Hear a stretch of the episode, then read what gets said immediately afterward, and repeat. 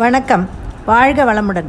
நான் உங்கள் மாலா கிருஷ்ணமூர்த்தி இன்றைய தலைப்பு thanatophobia fear of death it is intense in most people relatively complicated phobia it is an anxiety disorder அப்படின்னு சொல்லலாம்ங்கிறாங்க. இந்த பயம் எனக்கு தெரிந்து எல்லோருக்கும் இருக்கிறது என்று தான் சொல்ல வேண்டும். இறப்பு என்பது யாருக்கும் பிடிக்காத ஒன்று தான் நாம் எல்லோருமே இந்த கியூவில் நின்று கொண்டு தான் இருக்கிறோம். ஆனால் எங்கு நிற்கிறோம் என்பது ஆண்டவனுக்கு தான் வெளிச்சம். கியூவில் இருந்து முன்னாலும் போக முடியாது பின்னாலும் வர முடியாது. இதுதான் நியதி. இறப்புக்கு மூப்பு மாத்திரம்தான் காரணம் என்று சொல்ல முடியாது. பிறந்த சிசு கூட இறப்பதை பார்க்கிறோம். அவர் இறந்தே கூட பிறக்கிறது.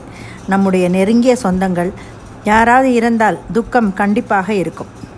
இப்போ சமீபத்தில் இரண்டு வருடமாக ஆட்டி வைத்த இன்னமும் படுத்தி கொண்டிருக்கிற கொரோனா என்கிற மூச்சு திணறும் வியாதி நமக்கு வந்து விடுமோ? நாமும் பலரை போல் இறந்து விடுவோமோ என்ற அச்சம். உச்சகட்டமாக அது பரவிய போது எல்லோருக்கும் அதுவும். வேறு வியாதிகள் ஏற்கனவே இருந்தால் பயம் இன்னமும் அதிகம். சாதாரணமாக சளி இருமல் வந்தால் கூட அடாடா கொரோனா வந்து விட்டதோ என்று பயம் பொத்தி கொள்ள கொடுத்து கொள்கிறது.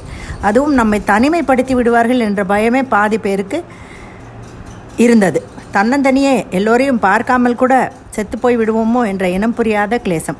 அதற்காக போடப்படும் ஊசி மருந்தை தேடி என் சொந்தக்காரர் ஒருவர் அலைந்த அலைச்சல் எனக்கு தெரியும். சிறு வயதிலேயே பெற்றோரை இழந்த குழந்தைகளுக்கு இந்த சாவு என்ற பயம் அவசியம் இருக்கும். மனதில் படிந்து போன காட்சியாக தன் அப்பா அம்மாவை மார்ச்சுரி வேனில் தூக்கி கொண்டு போவதை பார்த்த குழந்தைகள் வாழ்நாள் முழுவதும் கூட இந்த சாவு என்ற பயத்தில் இருந்து வெளிவராது. பெங்களூரில் டெர்மினல் கேன்சர் பேஷண்ட்களுக்கென்று பிரத்யேகமாக ஒரு இடம் உண்டு. அங்கே கூடுமானவரை இந்த சாவை நோக்கி நாட்களை கடத்தி கொண்டிருக்கும் பேஷண்ட்களை நன்றாக மிகவும் நன்றாக பார்த்து கொள்கிறார்கள். எங்களுடைய அண்ணா அங்கே அண்ணாவை அங்கே சேர்த்திருந்தார்கள். நாங்களும் உயிருடன் இருக்கும்போது பார்த்துவிட்டு வரலாம் என்று சென்றிருந்தோம். எப்படி இருந்தவர் இந்த வியாதியால் உடல் எடை இழந்து தலையெல்லாம் மூடிக்கொட்டி பார்க்கவே பரிதாபமாக படுக்கையில் கிடந்தார். வீட்டில் வைத்து கொள்ள முடியாமல் இங்கு கொண்டு வந்து சேர்த்திருப்பதாக சொன்னார்கள். இன்னார் வந்திருக்கிறார் என்று சொன்னவுடன் கண்களை லேசாக திறந்து பார்த்தார். டக்கென்று இவருடைய கரங்களை பற்றி கொண்டு அழுதார் அதற்கு மேல் பார்க்க எனக்கு தெம்பில்லை வெளியே வந்துவிட்டேன் அங்கே பக்கத்து ரூம் அம்மா ஒருவர் கவலை அப்பிய முகத்துடன் நின்றிருந்தார். யாருக்கு உடம்பு என்று கேட்டு வைத்தேன் கேட்டு வைத்தேன்.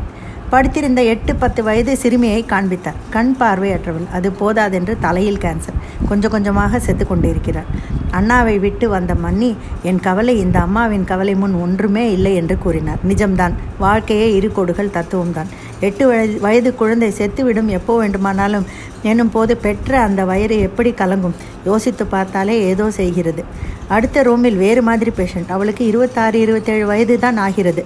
இளம் கணவன். அவளுடைய இரண்டு குழந்தைகள் இரண்டு வயதும் நாலு வயதுமாக தங்களுடைய தாத்தா பாட்டியோடு நின்றிருந்தார்கள். பெண்ணின் அம்மா தன் பெண் கொஞ்சம் கொஞ்சமாக இருப்பதை பார்த்து கொண்டிருக்கிறார். குழந்தைகளும் தன் அம்மாவை பார்த்து கொண்டிருக்கிறது. எனக்கு ஓவென்று அழுகை வந்தது. நாம் அழுதால் அவர்களை இன்னமும் அதைரிய அதைரியப்படுத்தும் என்பது புரியவே அங்கிருந்து நகர்ந்து விட்டேன்.